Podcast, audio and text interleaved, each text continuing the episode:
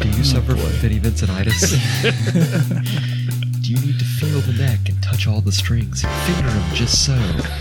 If so, you may have Vinnie Vincentitis. This is Mammal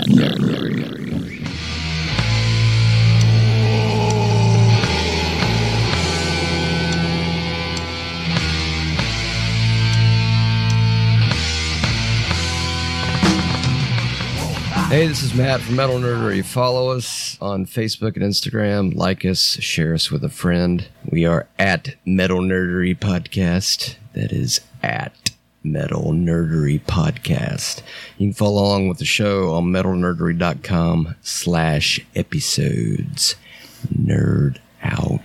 Welcome back to the fantabulous force that is known as Metal Nerdery.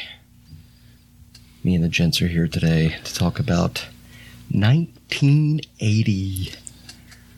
Yeah, I big was year. six years old. I was eight. I was seven. I was the oldest. I win. I'm just Well, I was the seven closest and to eight. death. Yeah, a lot of people said uh, say that 1980 was one of the most important years in metal. I certainly think it was a turning point for sure because it it took the. You know, we all know Sabbath's place in metal in the '70s, and of course, you had stuff like Deep Purple, and then you had like the beginning of things moving in a different direction, like with Overkill, not Overkill, Motorhead. And Priest, and Priest, Priest. was around. yeah. Yeah, well, Priest was around in the seventies, but then their their sound evolved into the eighties. So the eighties, same with the Scorpions. Scorpions in the 70s is totally different than Scorpions, Scorpions in the uh, in the 80s. just Klaus Meitner. Yeah, totally different. That's when they changed, right? Yeah, In the 80, They Yeah. got 1980? more of that eighties kind. Well, they kind of had that almost weird hair metal ish. Not really, you know what I mean? Kind of like a little bit of hair metal, but not, not like, not like break out the you know the whore paint. But I'm talking about you know they had that hair metal element. the horror paint. I said whore paint. Yeah. That's when the horrors come out. Well, let's be honest. Let's look at Poison circa Talk Dirty to Me. Come on. Yeah, that's one of those album covers where somebody that didn't know any better would look at it and be like, man, that's some good looking chicks. Gross. Hey, now. That's the drummer. Help me, please. Get me out of here. But yeah, 1980, I think things started to change. I mean, obviously, you know, the environment was changing. We were out of the 70s, and what Vietnam was long since over. You had Reagan coming in.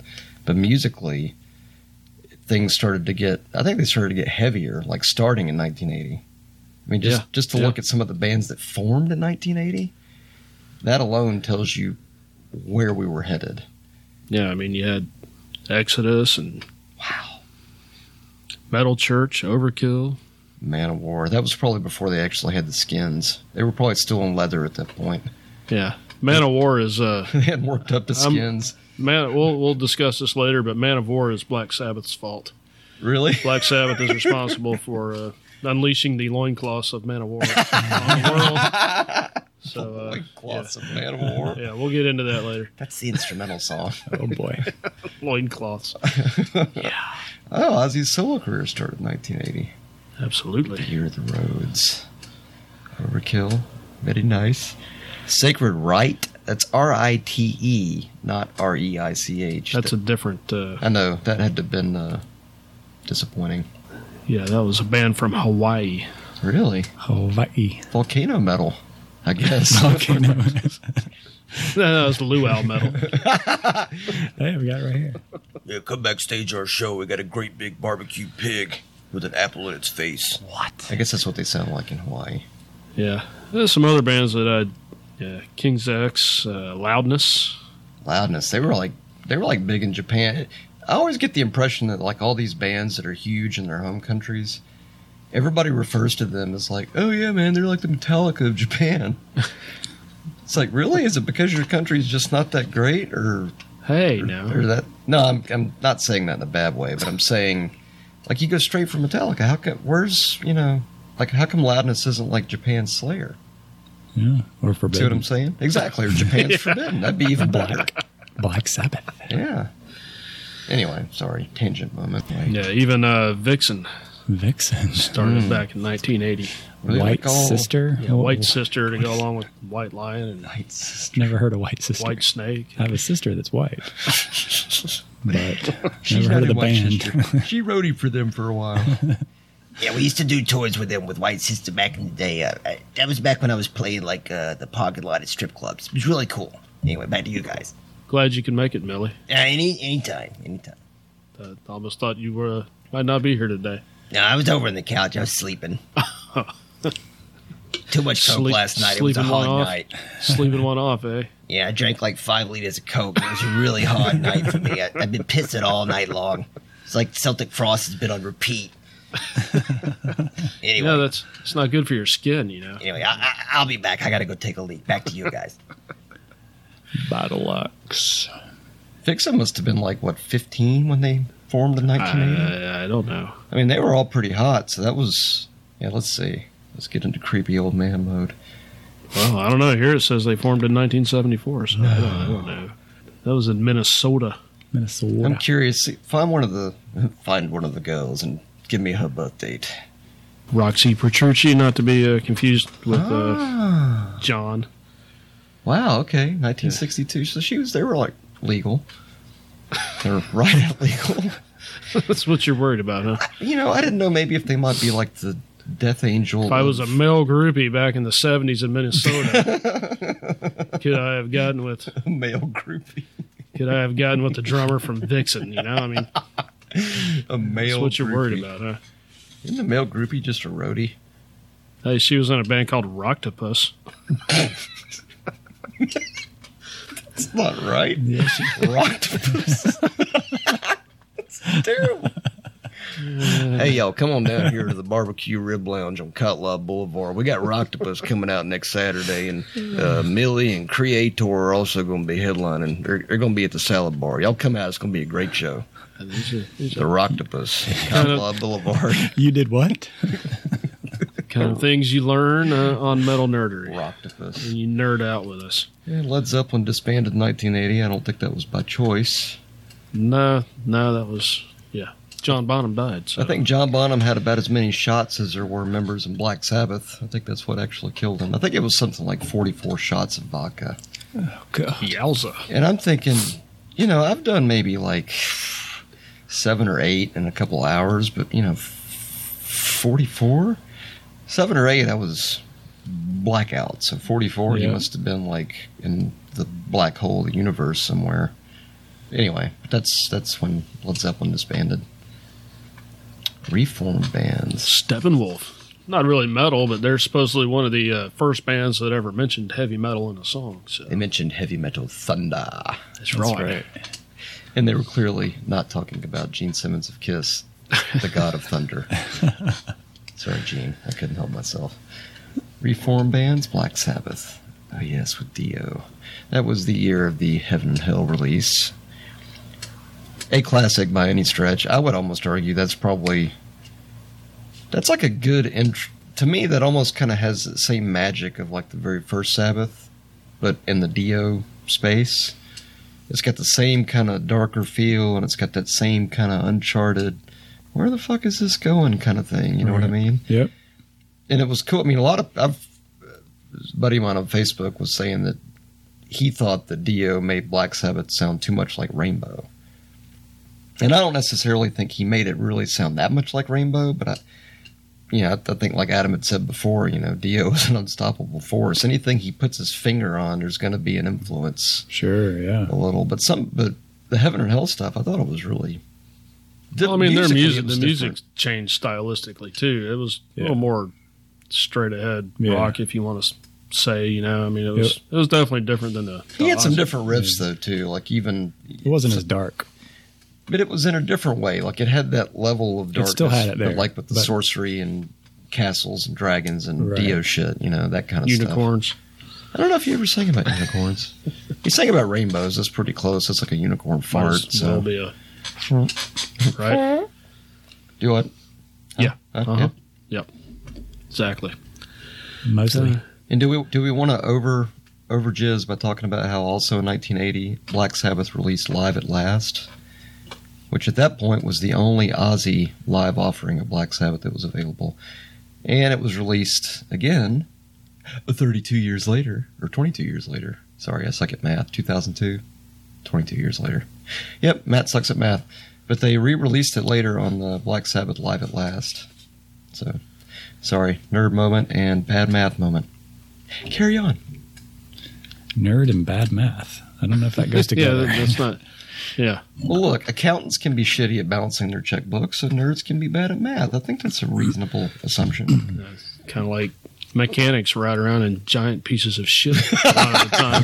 I've noticed. I've worked with a lot of them over the years, and they ride around in kind of like Adam Sandler's piece of shit car. So sounds like a, sounds like an applicable analogy.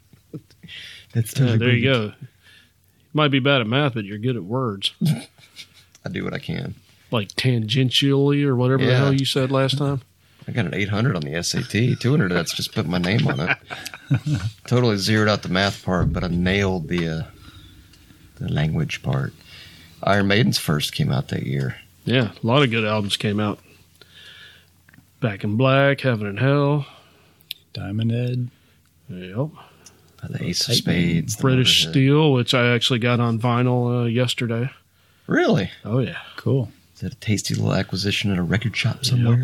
Uh, Kiss Unmasked, Shandy. Crocus. I kind of like Crocus. Crocus was one of those, I guess, what were they, like Switzerland's ACDC? Yeah, Hmm. pretty much. But they were kind of more proggy in a way ish, maybe, maybe. Well, actually, I think between Bon Scott and Brian Johnson, they actually reached out to whatever his name is, the singer from Crocus. They were trying to get him to come sing Really? for uh, ACDC. Yeah. Huh. Mark, it's Mark something. Story or something like that. It's Mark. There's an unusual last name, but I think it's Mark something. But he would have been a good fit for him, but and I'm sure now he's probably looking back thinking, "Man, I Yeah, wish Mark I- Storis. That's Storis. it. Yeah. It's close. Look at the Very brain close. on 'em. Bat him. Brad him. What? it's a hybrid of Adam and Brad. I just made it up. Brad I'm him. a Fernando Von Arb. Yeah. Fernando. Fernando. Fernando. Uh, yeah, Motorhead, Ace of Spades. You know, I still can't believe that that was 1980. It's crazy. Because back, look, looking back, I mean, that still holds up today, but that's just the song Ace of Spades. It's a badass fucking song. Yes. So One in thing, uh, 1980, that would have been mind blowing. One thing I uh, thought was interesting going through a lot of this is a lot of uh, it seems like a lot of southern rock kind of got lumped in with the uh, some of this metal stuff. I mean, you got like uh, Blackfoot, uh, Molly Hatchet. I mean, even for it wasn't really southern rock, but Ted Nugent's and kind of lumped in with it. You know, Ted which- Nugent's kind of almost in a category all his own. I mean, he's rock, but Yeah, it's rock and roll. he definitely has the. right? Uh, Right. he's got the little bit of uh, the, the infusion of metal insanity somewhere in there, but Sure. yeah, it's his damn Yankees cred. Anyway, I never really listened to Budgie, but I know they've kind of influenced a lot of uh, the bands we listen to. But I like the name of this one: "If Swallowed, Do Not Induce Vomiting." Catchy. Hmm. wonder what they're talking about there. Diamond Head, Lightning to the Nations, And you got Gillen of uh, former Deep Purple. or Deep Sabbath, depending on Deep how you're looking Sabbath, for yeah. Purple, Black Purple. Gary Moore had an album out, did time with Thin Lizzy and lots of others. Oh, there was a Samson album for you metal nerds out there. Samson was Bruce Dickinson's band pre Maiden, That's right. and of course you have Saxon Wheels of Steel. Some of this stuff we I've never, I think I've seen like a Saxon video, and I almost sort of felt a little dirty. I don't know. It was weird because it was like I, I couldn't imagine what it would have been like during that time to be like into Saxon. You didn't touch yourself, did you? No, I, I feel weird that way other times, but not, not when I'm listening to Saxon. Let's just be clear. I take a piss when Celtic Frost comes on. And I do not jerk off when Saxon comes on. I, now it's out there. We we can move on. But yeah, Saxon just kind of never. I don't Yeah, know. they never really did it for me. I've tried to listen to them several times over the years, and it's just I don't know. Yeah, I mean, I, I guess I can respect what they did for metal, but I'm just eh. now Triumph. I always thought Triumph should have been bigger than they were. I never really listened to them. I know the name. Well, they were obviously, uh, but- Canadian, and they kind of had sort of that proggish. They were rock, but they kind of had like prog rock kind of elements. But I always thought, like I always thought, it'd be really cool for like you know Dream Theater to do like a Triumph cover. like Fight the Good Fight or something. That would Well, be it's it. Dream Theater. They could Badass song. easily just do a whole album as a you know. That's true. They could do that because they have done that. Maybe Yeah, they will do that's that. what I'm saying. Couldn't be. Yeah, they did a cut. They Dream Theater used to do like full albums live. like they would do Master of Puppets in its entirety. They did Number Dark of the Side Beast. of the Moon, Number of the Beast, Really? Yeah, they Yeah. would just play the whole album. Like no big deal. and some of it was cool, on man. your like the- asses. You know what I mean? Yeah. no like when they doubt. did uh, Number of the Beast, they did like um, Gangland was totally different. Really? It almost had like this kind of jazzy, bluesy swing kind of thing to it. It's really, you'll have to hear it. but It's it's really fucking cool. It's Awesome. totally different than the original. Yeah, I've heard a lot cool. of people talk about Gangland that they don't. They're like, oh, that song shouldn't have been on the album, but I always liked that one. I don't Oh, know yeah. why. That Yeah, I like little it. drum intro, that little swinging thing. Yeah. Oh yeah, But that's 1982. Why are we talking about that? because you can't help but time travel when you're talking about metal. That's right. It's like a black hole vortex of metal goodness. You got another catchy album title here, The Blue Oyster Cult, Cultosaurus Erectus. Yeah, Not sure what that's all about, but uh, I think that's probably what happens when you put a Marshall to eleven, or when you put a Mesa on about six. shit, four. Okay, yeah, you're right. you're totally right. I way overestimated on that. Rush. Oh yeah, that was like permanent waves. That was when they got away from all the the. They finally hit their wall with like the uber proggy stuff. So if you want like an analogy, I guess it'd be like you know going from Injustice to the Black Album. Kinda. I mean, that was still more proggy, but I mean, they got away from. I mean, the album before that was Hemispheres, and once one side was a song. So they finally hit the wall on super prog shit. and They're right. like, all right, we got to scale it back. And Blizzard of Oz was huge, of course. Yeah. That kind of, you know, what's weird. I, I think Ozzy's solo stuff and Dio's solo stuff. I know Dio didn't have any solo shit out in 1980, but just thinking about Blizzard of Oz and like when you go to the record store and you'd see it and you'd see the cover and you're thinking, is this dude possessed by Satan? What the fuck's wrong with him? And then you'd hear it and then you'd listen to the words and it was like, it was like a darker kind of thing than what was happening even like in the 70s with Sabbath. Like as a kid listening to that, it was like, what's this dude talking about, man? He sounds. It's like, oh, he bites the heads off animals and stuff. Don't you know? Oopsie. That explains a lot. The Van Halen. women, children little Van first. Halen down there, a little White Snake. Another band with white in the name, White Spirit. That band White Spirit had uh, Janet Gers in it. Ah, the Future Maiden of uh, connection. yeah, Maiden. So I Interesting. thought that was interesting. I bet they opened for Samson. Yeah, we did a parking lot show with White Spirit last year. It was really cool. Love those guys. It was like the time I saw Danzig open for himself and Sam Hain.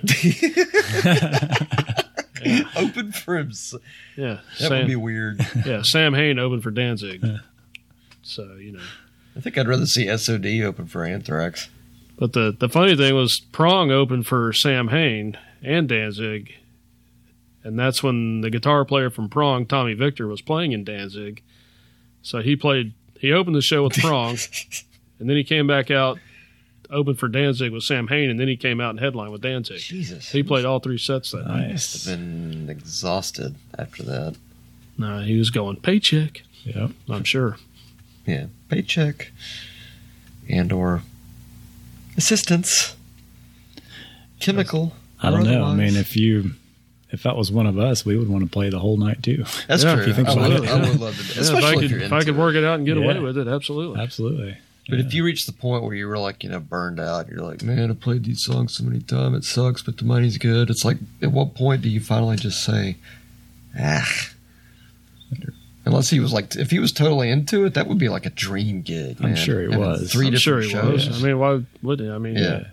Yeah. You'd That- have to be. If that's your job, yeah. That would be sweet though to have like three back to back to back shows and just because then you could like exercise different parts of your artistic repertoire. Hell, we used to do that. I mean, it was like back in the early days when we were in local bands, you know, there'd be like three or four bands play.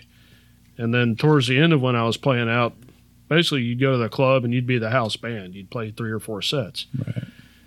And sometimes I don't know if that fourth set should have happened or not. but, uh, yeah, we're a little wasted now, so this shit may not be in time. But Uh, uh, yeah. By the by the time we started the third set, we were telling everybody, please drink up. Please. we will sound much better. So yep.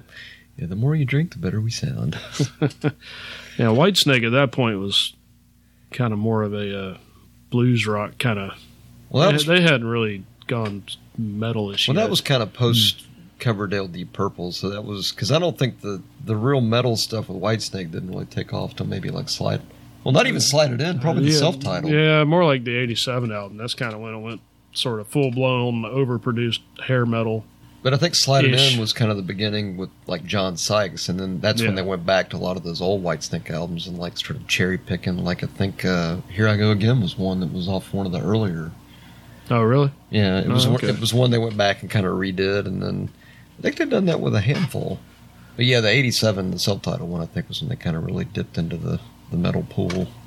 Before that, they were just peeing in the rock pool, and then they finally jumped in and peed in the metal pool in 1987. Yeah. What the album after that? What was that? Slip of the tongue. And they got Yeah, Wasn't Steve Vai. Vai was on that one, yeah. yeah, that was Yeah. cool. That was before uh, before he did Passion and Warfare, which David Coverdale was on. Popular songs of 1980. Uh, Holy shit, I haven't heard many of these. Well, some of them I have. I wonder if they were on the radio. Rock and roll ain't noise pollution. come on, son. I know you've heard ACDC. Well, Oh, yeah, get off your ass and come down It here. would have been cool to be. Uh, yeah, like you said, I don't know what kind of. You know, I wasn't paying attention to the radio that much in 1980 at six years old, but you imagine hearing some stuff like this on the radio. I mean, That would be that would badass. have been really cool. Hey there, all you middlemen! Throw away your fancy clothes! And while you're out there sitting on the fence, so get off your ass and come down here! Cause rock and roll ain't no riddle, man! To me, it makes good, good sense! Good sense, yeah, let's go! Cool.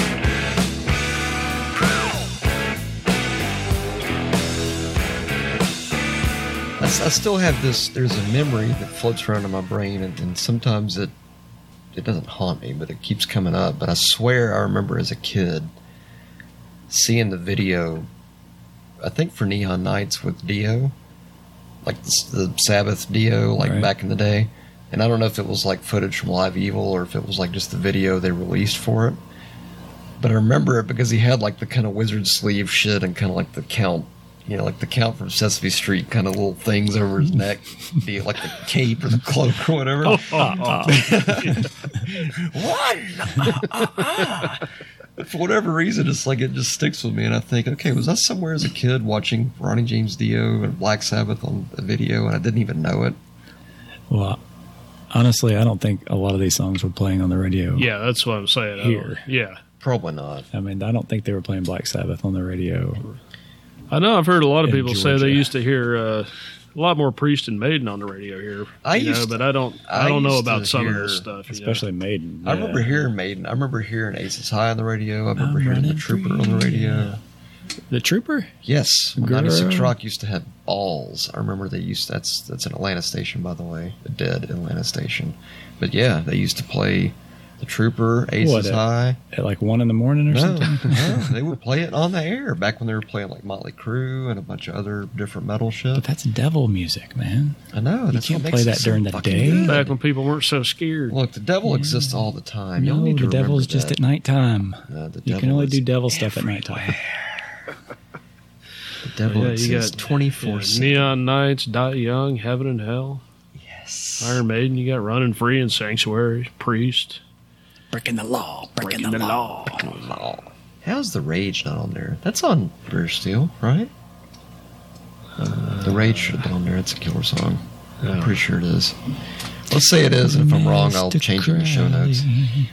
Which, by the way, the show notes explain a lot, as we previously. Well, we said. know this one was on the radio. The Spirit, of Radio. Yeah. how could the Still, spirit, it's still on the radio. how could the spirit of radio not be on the radio? It'd be the dead spirit of radio.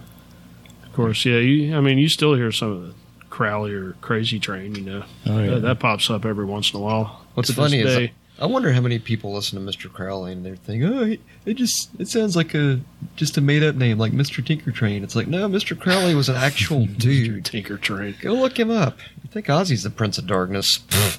Yep. Check out Mr. Mr. Crowley.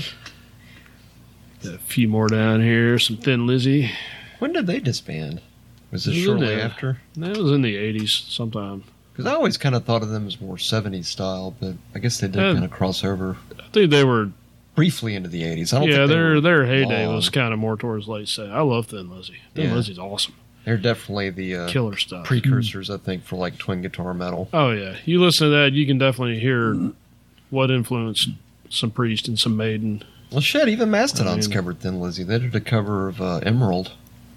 Ah, that's and a killer Overkill, song. Overkill did too on um, the last one. Shit, what is it? It's got Mean Green Killer Machine on it. I can't remember. It's the one that They- came out after this most recent They one. uh, they covered Thin Lizzy. yeah, it sounded good too. Which song? Uh, same one. Oh, Emerald. That's Yeah, a good song. It is a good tune. Very, Very good, good tune. I need to. Uh, one of my goals is to listen to more UFO because I always hear him name checked. I know we always talk about him, and I feel Eddie Trunk would probably be ashamed to even know who I was if Uh, he, he knew I wouldn't- didn't listen to UFO. They wouldn't even look at you. and I like a kind of douchebag.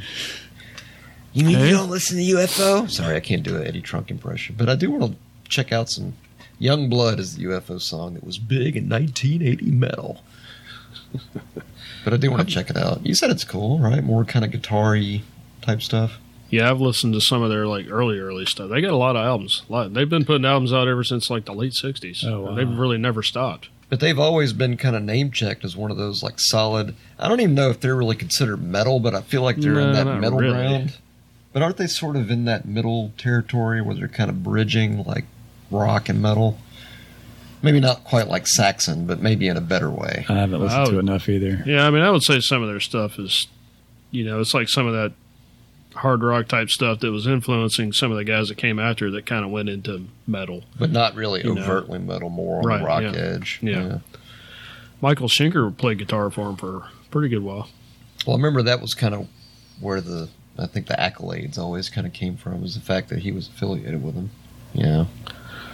I guess some events that happened in uh, 1980, one of the big ones, Bon Scott. So tragic. Wow, February 19th. 33.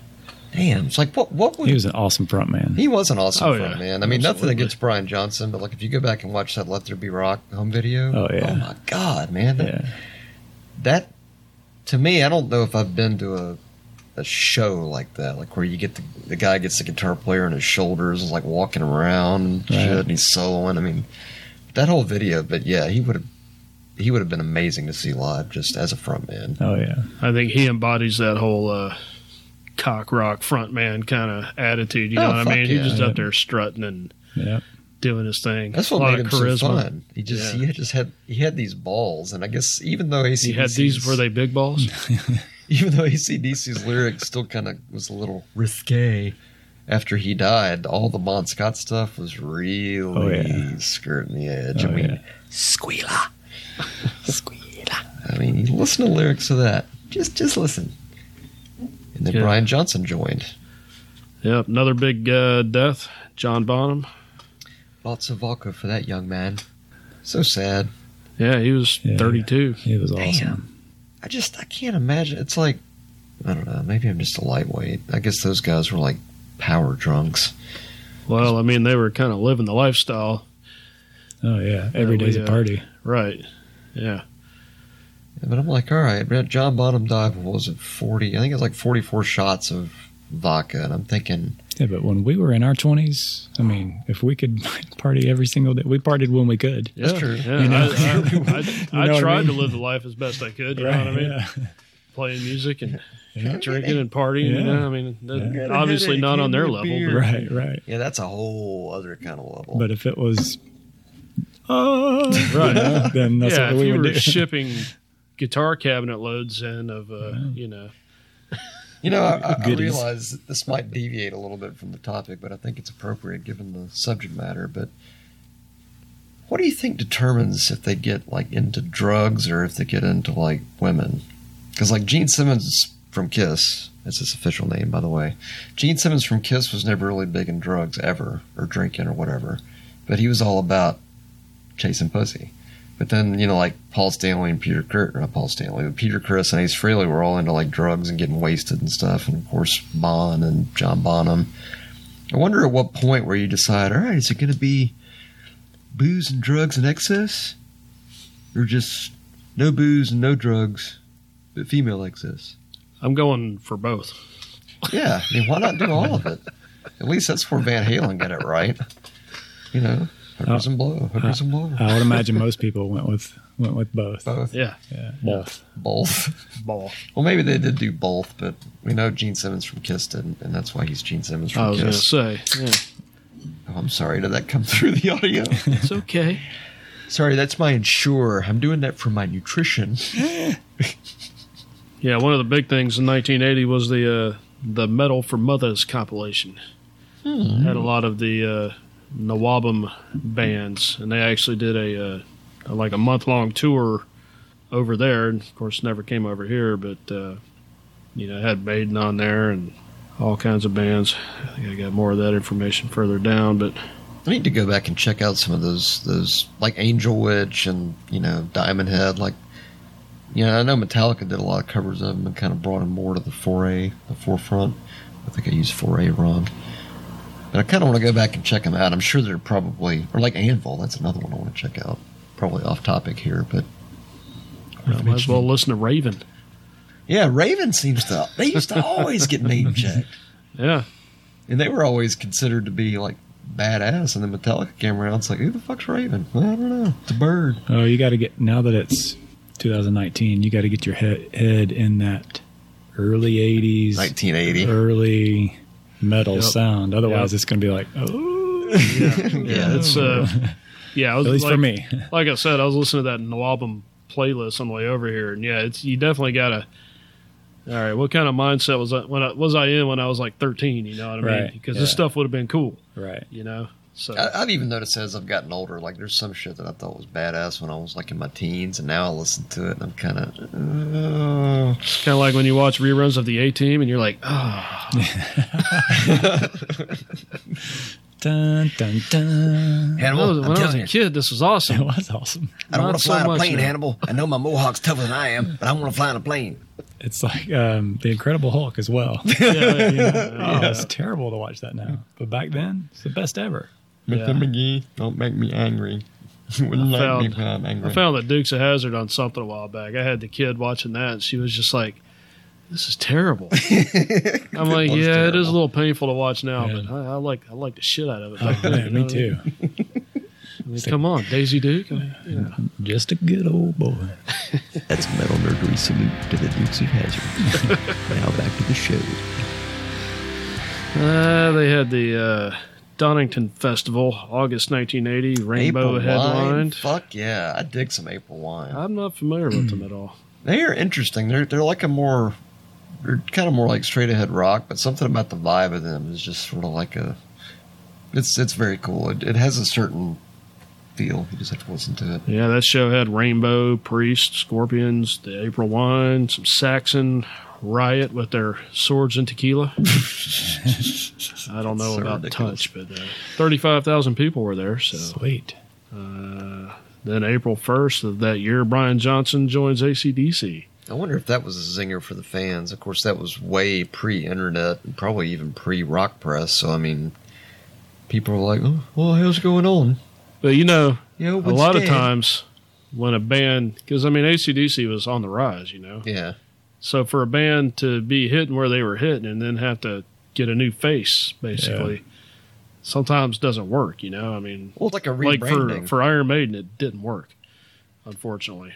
Talking about doing the Blazer or Yeah. when Bruce came in. No. gonna say- Well, when Bruce came in, Yeah, it it worked. obviously That was worked. a It worked huge for Bruce. word. That was a that was the ACDC situation where it, yeah, I mean, it worked, but Yeah. uh, Yeah, because they were pretty big when Highway to Hell came out. I mean, it was like that was like the the zenith, the pinnacle of like the Bon Scott era. Because Yeah. if the next one, I I think if he hadn't have passed away, I think the next ACDC album would have been, as a Bon Scott album, would have been on par, if not maybe even better than Back in Black. But But then you got to think. It's hard to even say. But then I you gotta know, think, because that's did the still- death of Bon Scott make Back in Black so great because it was almost like a tribute to Bon Scott. yeah. As as much as I like Bon Scott, I don't know if I can't picture his voice On Back in on Black. Back and Black. right. Yeah. And and that to this day is still like basically the biggest selling album. Album. Like, you know, I mean, it's what like Yeah, it's over one of the 50 million copies or something. Yeah. like yeah, that. I think I think it's transcended pretty much genre or anything. I think. I mean, it's, Yeah, I mean, a lot of it has, in my mind, has to do well, obviously songwriting, performances, and all that, but the production of it, it just doesn't. perfect. uh, yeah, I mean, it's just a solid, clean rock and roll record. Nothing on it sounds like you listen to a lot of mid '80s, the hair metal type stuff, and the sound was just like so polished and. The snare drums and you know just all that crap, but you but go this back. is real clean and it's raw. That's what I'm saying. That's like ACDC's forte. You know what I mean? And then it's like even today, some stuff comes on the radio and I'm like, eh. But no matter how many times I've heard every single song on Back in Black, when it comes on, you're like, turn it up. Yeah. right. And my- to definitely- me, it's anyway, got to be you know? loud. Well, it, but it ages well because the production doesn't. It's not over. Because you know, like you said, some of the hair metal shit gets overproduced and overglossed, and to the point where it's just like unlistenable. But Back in Black, it's pretty stripped down, but it's real clean, and it's like just you can't get tired of listening to it. It's almost like it's designed to sound good in your ears. It just It almost sounds better than the ones after that. You know, Yeah, Fell on yeah. the No, I Wall think and so. For those about to rock, it, Yeah. like the production, like everything, almost sounds better than those other ones. That's one of those complete work albums for me because I remember the first time I heard it, my cousin had it, and I used to go up. And this was back in the days when you know the PMRC was blowing up, oh yeah, and they were talking about all the backward masking and the satanic shit and all that stuff. And of course, my you know my family, I got an uncle who's a preacher. Well, his son was into all this shit and going to these metal shows and getting these albums and stuff, and so he had Back in Black, and I was listening to it. It was like just mesmerized over and over and over and over and over constantly. And the imagery of it, and the production, and the feel. It's just that's one of those. You got to put that on with some headphones and turn out the lights and just put yourself there. but I mean, it seemed like almost every song was a hit. Mm-hmm. Yeah. You Exa- know? yeah. Pretty much. Yeah, it's crazy. There's not a bad track on Hell's the album. bells. You shook me all night long. Have a drink on me. yeah, I mean, they're all hits. Back in black. I mean, rock and roll and noise pollution. I'm Right. not sure what they didn't play. I think they might have even played "Shake a Leg" on the radio, which yeah, I love that fucking song. Probably, probably not. Uh, Let me put my love into you. I'm sure they didn't put that on the radio. I ain't never know. Cake, knife. What is that? Hmm. Matt Uh, wants some cake. For all of the uh, guitar shredder nerds, that's when uh, Mike Varney founded Shrapnel Records. Wow, 1980. Yeah. You know what I'm talking about. Oh yeah, All the uh, get, all the all the- guitar shredder the, solo 80s albums. shredder noodlers. Yeah, that's what his label did. They put out all that kind of stuff. Yeah, Yeah, they put out like the Richie Kotzen stuff, the Tony McAlpine stuff. Um, pff, All of countless, too many to name. I mean, there were so many shredders in the eight. It was just like a glut of just these kick-ass guitar players that could just like you know do the wheedly wheedly. woo, woo, You know. right. Sorry, that was a tongue solo, but yeah, I mean they could just do this crazy, crazy shit. But 1980, I wonder what the first release was. Compilation, naturally. Yeah. Oh wow, Exciting. yeah Exciter and Steeler and Keel, Keel, huh. Keel. Chastain, First Vicious Rumors. I didn't know that. Ah. Yeah, Fifth Angel, Racer X, Vinnie Moore. there's some Tony Mack, Edge of Insanity. Oh yeah, there's that band Mars, McAlpine, Aldridge, Rock and Sarzo. Yeah, I used to roadie for them back in the day before I started Creator. A lot of really nice guys. It was back when Tony McAlpine had hair. I had this tape, Cacophony. You Remember that? Yeah, that was back- Marty Friedman and uh, Jason Becker. Yeah, That was some cool stuff. Marty Friedman, all kinds of good stuff. All kinds. Richie Kotzen, Racer X. Gotta love the Racer X. Michael Lee Firkins. That sounds like he's down on the farm, don't it? Michael Lee, can you come out here Oh, and that slap guy some Im- hogs? Impellitteri was probably on there too. Oh, I yeah, don't know, Chris and Pelletieri. but uh, yes, yeah. Iron Maiden fired Dennis Stratton. That's when they brought Adrian Smith in. So they getting closer to their classic lineup. Bruce hadn't got in there yet, but So was Dennis Stratton on the self-titled Iron Maiden album? yeah, he was on that. He was on that, and uh, Was he on Killers too, or did Adrian Smith come on nah, Killers? Adrian Adrian was on before that. Yeah, because Killers came out in '81. Yeah. And then Clive So- didn't leave Maiden until after Number of the Beast. That's when Nico came Yeah, on. Nico Peace of came Mind. in on Peace of Mind. Yeah. Bruce came in on Number of the Beast. Yeah. So yeah, by Peace of Mind, you had the classic lineup in place. And then I don't know where this falls into the metal world, but uh, Snowy White? yeah, former Pink Floyd guitar player joins Thin Lizzy. So Hmm. I don't know. Wonder what a pink Lizzie looks like.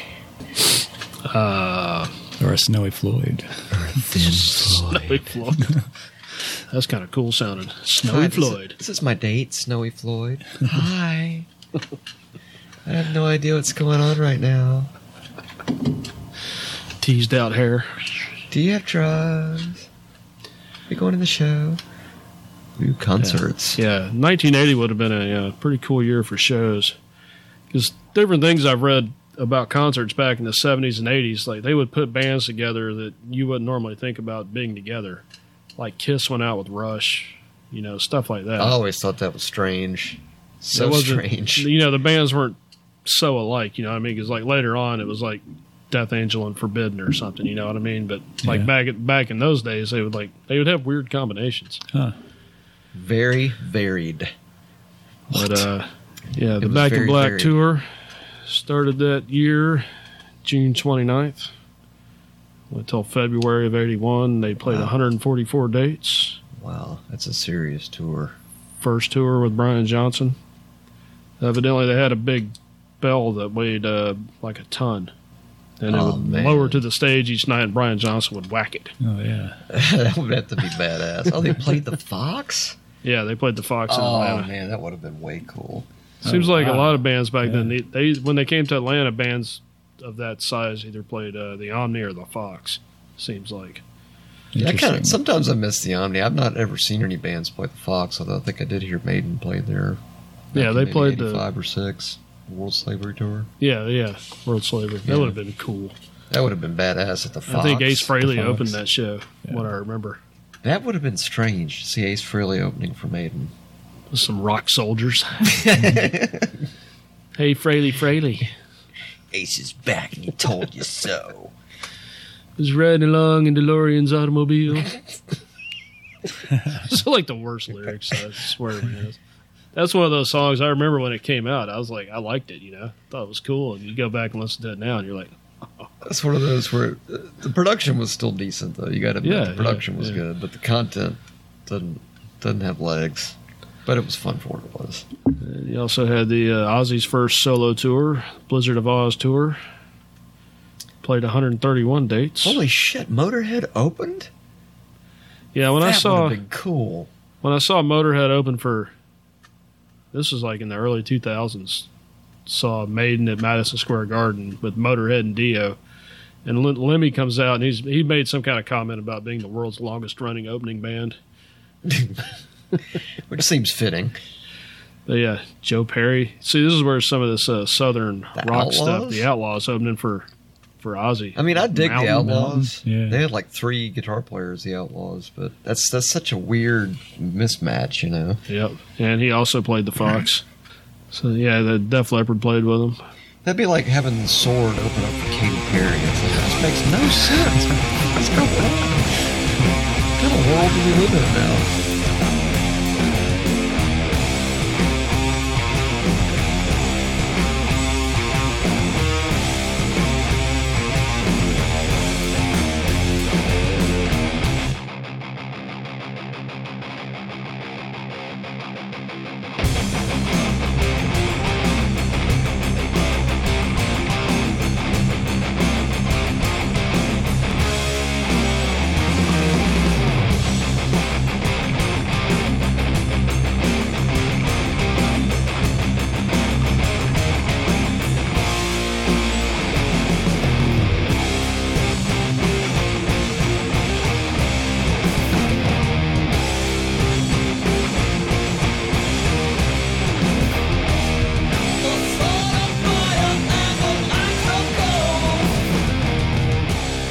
Metallica opened for Lady Gaga. And I don't know. From a money perspective, I'm sure there's some promoter out there that's like, "Oh man, we got to do it." Come on, get them down to the rib barn on Cotlaw, man. That'd be huge down there. Yeah, Priest came over, did the British Steel tour. You know they had to do something like oh they had to do something like the Omni. I know they didn't since they didn't come to Atlanta, yeah, but they- I'm sure they were playing. They, they had a little shorter tour, the only 83 dates, but uh, Iron Maiden opened for them. Huh? That would have been cool. that would have been Wow, that would have yeah. been like on the Metal Fantasy List tour, I think for sure. I read a thing. This That would is have been cool. Shit. uh, fast forward to today, but supposedly uh, Ian Gillan, the mighty Ian Gillan, not Ian Gillan, bass player from Priest. Come on, help oh, me out. Ian Hill. Ian Hill. Yeah, he uh, on Bass Player Monthly.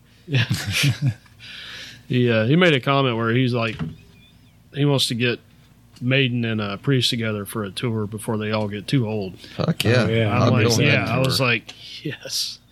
I'll definitely Yes. want to check out that tour. Uh, yeah, Maiden played with him on that tour. Def Leppard, Sammy Hagar, Journey, Huh. Scorpions, Heart. Scorpions would have been cool to see. The Rainbow. Nudes. Yeah, Rainbow, Wow. Saxon, the Nudes. Uh, curious one for me, Johnny Winter. Huh. Mm-hmm. He's a blues guy. The albino blues guy. Well, he was kind of a he was sort of checked in, in guitar circles. I know he was. Oh, big that absolutely. way, but that is still kind of a strange matchup. But I guess that was kind of when Priest was starting to go more heavier than because Yeah. their '70s stuff was more kind of rocking. It wasn't quite as heavy as like the like Screaming for Vengeance and Defenders of the Faith and you know, Right.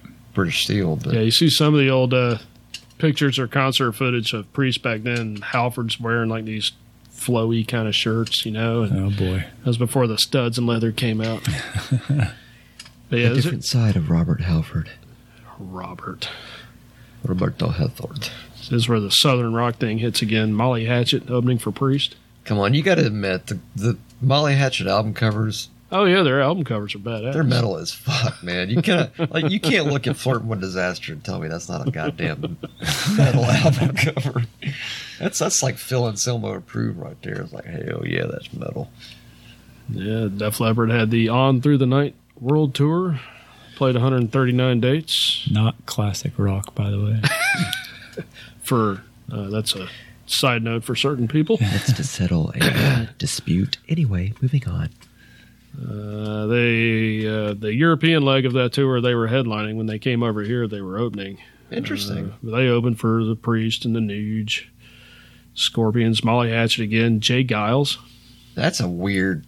right? Bob Seger, Bob Eddie Seger. Money. Wait, wait, wait. So they opened for Jay Giles band. I mean, they had like what two songs? So I mean, how did they open for a band that had two songs? Okay, well that was Def Leppard's first album. They had, you know, I mean, I know, but they had more songs than just you know, freeze frame and centerfold. yeah, but they opened for Blackfoot. Blackfoot was fucking badass. I like Blackfoot. Yeah, I got From one of the their s- albums from you. It was pretty cool. Strikes, yeah. yeah. That's Oh good yeah, you, stuff. you got to listen to Train Train loud. That I know it's not necessarily metal, but that goes in the loud category for sure, for sure. It would have just been weird seeing uh, Def Leppard open for Eddie Money. that would have been strange. Two tickets to paradise. What? What do you mean? yeah, I played uh, Eddie Money's uh, tour bus one time. It was really cool. super, super nice Did you guy. do a tour bus tour? You know, he, gave, he gave us some low and brow afterward. Yeah, we did a tour bus Lowenbrow. style. Uh, we- Some of the worst beer I've ever had. yeah, but you know, free low and brow is it's really good. You know, creator Free's free, endorses right? it. Yeah, it's free low and brow. It's it's good. Okay, all right. This is what I alluded to earlier on Black Sabbath being the uh, the uh, culprits for Molly Hatchet. Uh, The So they were- culprits. Yeah, they were on the. Uh, they did the Heaven and Hell tour, 128 dates. This is their uh, first tour with Dio and Vinny. Yes. Uh, supposedly they had a big uh, electronic cross with flashing lights, and it burst into flames. And Tony Iommi said it basically never worked. Huh. So I don't know. Guess uh, maybe the big guy wasn't too happy about that. But that that was before the. Uh, well, like the Born Again, didn't they like try to recreate Stonehenge or something? Don't you remember? That- that's You where the heard whole that thing story? in the Spinal Tap came from. Right, Like, yeah. Remember in Spinal Tap? They were supposed to have like some song about Stonehenge and they brought it down and it was like these little they fucked up the dimensions. so it was like these little teeny tiny Well apparently Black Sabbath it was The taken opposite. from that. I, I think apparently they tried to do some show and what did they make it like way too big or it just didn't Yeah, work or that- something. one of them had the idea we should have like a Stonehenge on stage or something like that. So like somebody made it like life size or something like that. And that's- they're like, well, how can we do that? they just couldn't do it.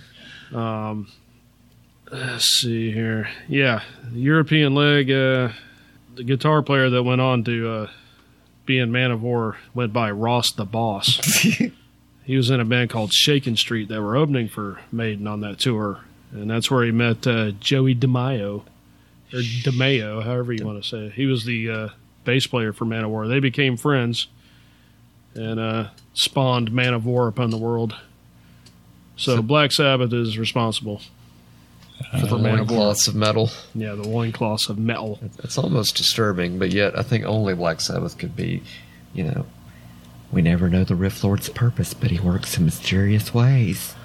They had a big North American tour co-headline with Blue Oyster Cult, which would have been interesting. I think they put a live album out called Black and Blue or something like that. Who Blue Oyster Cult? Well, I know they put out uh, ETL, Extraterrestrial Live. No, I'm saying there was like a joint live album, Oh, like, with like Black between Sabbath Blue and Oyster Cult and Black Sabbath. I think they called it Black and Blue Live or something along those I lines. did not know that. Yeah, I taught you something else about Black Sabbath. yeah, eh? I guess I'm just an idiot about Black Sabbath. Yeah, I'm not pretty too much. sure about you anymore. Look, hey, hey, guys, real quick, I just want to butt in. Look, if you want to get rid of Matt, I'd be happy to sit in for him. He's totally cool. I know way more about Black Sabbath. I used to clean Hey, out Tony's thimbles uh, and everything. Millie, What? Millie, Oh, what? Matt sitting right there. Yeah, I, I know, but I'm just saying, like, if you want to get rid of him, I'll be happy to replace him. Just anyway, I'm gonna go make some pasta. Go back to the couch. Back to you guys. Good. Hey, you make some spaghetti? Always is wh- what I do. Me and Louie are gonna go on a delivery later. We've got a homicide job to, to get into. So anyway, Excellent. uh, yeah, on that uh, Heaven and Hell tour, Sammy Hagar opened, more Saxon, more Riot. Tequilas and swords. What yeah. was that? Yeah, tequila, sword and tequila, swords and tequila. Molly Hatchet. Yeah, they played the Omni. But you know, that was if you think about it though, that was back when going to a rock show was sort of a it was kind of a treat because it was like you wouldn't necessarily see all the ones that linked together, the bands that would have linked together. So you kind of got an opportunity to see someone that you might never otherwise see. Right. And maybe that Oh, was yeah. the reason Yeah. because now it's almost like they they put everything together that's all the same, which is fine and it works from a marketing perspective. But I mean, it would be kind of weird to go see like a typo negative show and see like you know Dream Theater open or something, for example. I, I know that sounds goofy, but you know, like if you're gonna go see Typo, it's like all right, well, maybe have like some old goth kind of junior metal band, so you know stuff that makes sense. But seeing like the varied bands that were opening back then must have been more of an experience, I guess, like a night at the concert. Who knows what we'll see this evening? Yes. Yes. Well, Iron Maiden had their debut tour. Uh, they supported Kiss on their Unmasked tour. I bet that had to sting a little bit. Yeah, but it was after that tour. Yeah, they did 103 dates. It was a European only tour. I guess they weren't shipped over here yet, but uh, yeah, that was after that tour. They fired Dennis Stratton, got Adrian Smith. I wonder if they blame Dennis Stratton for going on tour with Kiss to promote Unmasked featuring the song Shandy. it just, you know what, you know, the only, let's be honest, the only really, you know, the good- only really good things about Kiss Unmasked were the songs that Ace did. Everything else, there's maybe like one other song that Gene Simmons from Kiss wrote for Unmasked, but other than that, it just, you know, all I can think of is Shandy and it ruins the moment.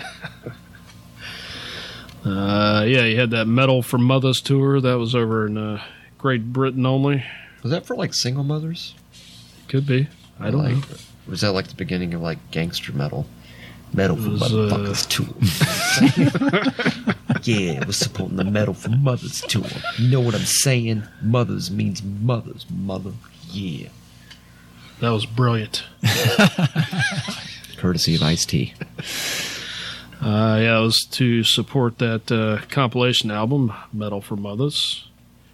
Uh, kind of had three main headliners: Motorhead, Samson, and Saxon. 22 opening bands for the tour. Yeah, you had Diamond Head, Maiden, Raven, Urchin, which uh, at that point Urchin had uh, at one point Murray. anyway. Yeah, Dave Murray and Adrian Smith were both. in- I knew Adrian Smith was. I never knew that Dave was. So they were in a band together pre Maiden. They they knew each other. They were schoolmates. They were chums. Chums. Chums. They were chummy. Kind of like ourselves, eh? Right. Sort of, but they were more talented and they're still doing it. Oh, wait. Different. Sorry. a lot nicer bank account. Yeah.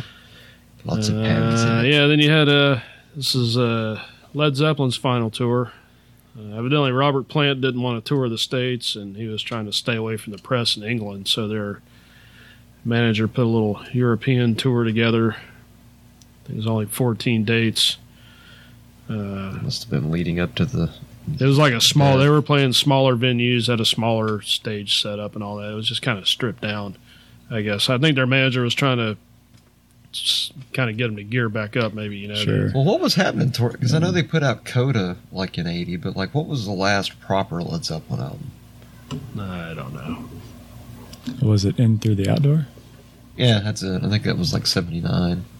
But uh, so yeah, they did that little short tour, and then supposedly everything was going pretty good, and uh, they were starting rehearsals to come over to uh, North America, and that's when John Bonham Drank himself to death. vodka himself. Yeah, he provodked himself to death. So that was pretty much the end of Zeppelin. And then uh, you had the aforementioned Kiss Unmasked tour. I'm gonna say it once, and I'll say it again. Shandy. Everybody's gonna. go, I'm gonna actually listen to that in a minute. I guarantee you. I'm gonna have to just to get it out No, of my you're head. not. As much. I won't listen to it around anybody, but I mean, Thank I'll you. have to listen to it just to get it out of my head because But, it's like it's uh, earwormed me. And Supposedly, this is one of uh, Kiss's uh, oddball tours. They were only kind of in Europe, Australia. Well, that was like right before the makeup came off, I think, or like leading up to it. Thankfully, I have no idea what the song you're talking about, so it is not in my head. It's in mine, and it's earwormed in a bad way. I gotta get it out. uh, yeah, that, that the Unmasked tour. That was the first tour with Eric Carr, who replaced uh, Peter Chris, and the uh, would be the last tour with the uh, Spaceman.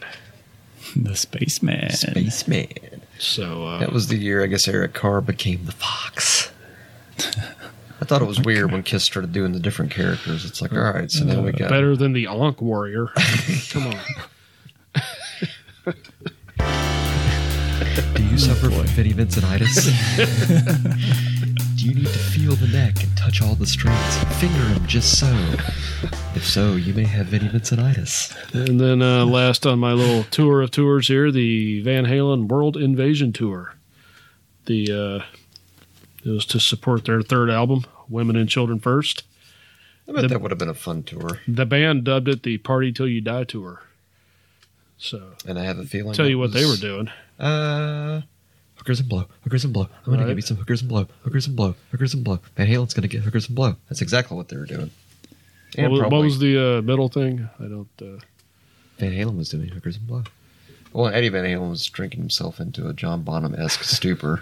it was the uh, first tour where they had keyboards live on stage. I guess Michael Anthony was tickling the ivories at that point. Uh, But uh, Hmm. yeah, and uh, as far as uh, Georgia goes, they played four dates in Georgia: the Omni in Atlanta, Macon, Augusta, and uh, Savannah. It would have been weird to see wow. Van Halen in Augusta, Georgia. But you know what's cool about that though? It's almost kind of like what we were talking about before with Pantera. It's like they played everywhere in Georgia. I mean, those are the big hubs right there. It's like they they were doing the Pantera tour style thing before Pantera was doing it. That's why. Uh, that's why you have Van Terra. Pantera. or Pantalen. Van I Halen. think Pantera is better than Pantalen. I think so. We need to have a metal nerdery I uh, think poll. Which do you like better, Pantera or Pantalen or Panhalen? Panhalen works. Van sounds Halen. too much like uh, Sarah Palin. Yeah. yeah, that's true. Yeah. Yeah, I'm going. I vote for Van Terra. Pantera it is. She's not metal, but I wouldn't mind seeing her like in a you know black Okay. t-shirt. Easy now. Yeah, All right. okay, okay. Hello. she be wearing her glasses or not? I mean, never mind. I don't want to inject myself into her politics. Okay. Yes, I just went there. Thank you. Good night. Yep, I just did it. That's kind of the end of what I had put together. I don't know if y'all have any other 1980. tidbits. The only tidbits I had, I think we'd already covered. Um, yeah, 1980. I was eight years old, and I do remember. I think the first time I saw the first Iron Maiden album at the store, like at the record store. Kids today, what's a, what's a record store? It's where you used to go buy music before you downloaded it. But I remember seeing that cover and like the, you know, Eddie, and it was like, the fuck is this? Because it was kind of It must be horrific. good. Yeah, Right. Yeah. that was that was the best thing about anything that started coming out of that time. It was like going to a music store, or even like Kmart, just to see the albums. It was like because then you could get anything. I mean, you couldn't get like the super deep, you know, tape trading stuff in Europe, but you could get the first Iron Maiden album. You could get Kiss Unmasked if you hated yourself. You could get whatever you wanted to at the store. but just looking at the pictures and the covers and stuff is just like, fuck, hey, that's as a kid that stuff stays with you. Of course, now it'd be Well, yeah. I mean, we've all. different. I mean, I know. I, I assume most of us at some point, you know, you're walking around back in the day, going to the record store, and you're like, you, know, you wanted to buy something, but you weren't exactly sure. You had something in mind when you got there, you forgot, you know. So then you just start looking at album covers. It's like, yeah, hey, this looks pretty cool. You Yeah. know what I mean? It's like, Oh, More yeah. often than not, that would draw you in. yep. Oh yeah. It's like, I like that one. That's the one for me. Don't know what it sounds like, but the album art looks good. I like it. They do good drawings. Anyway, 1980. 39 years later.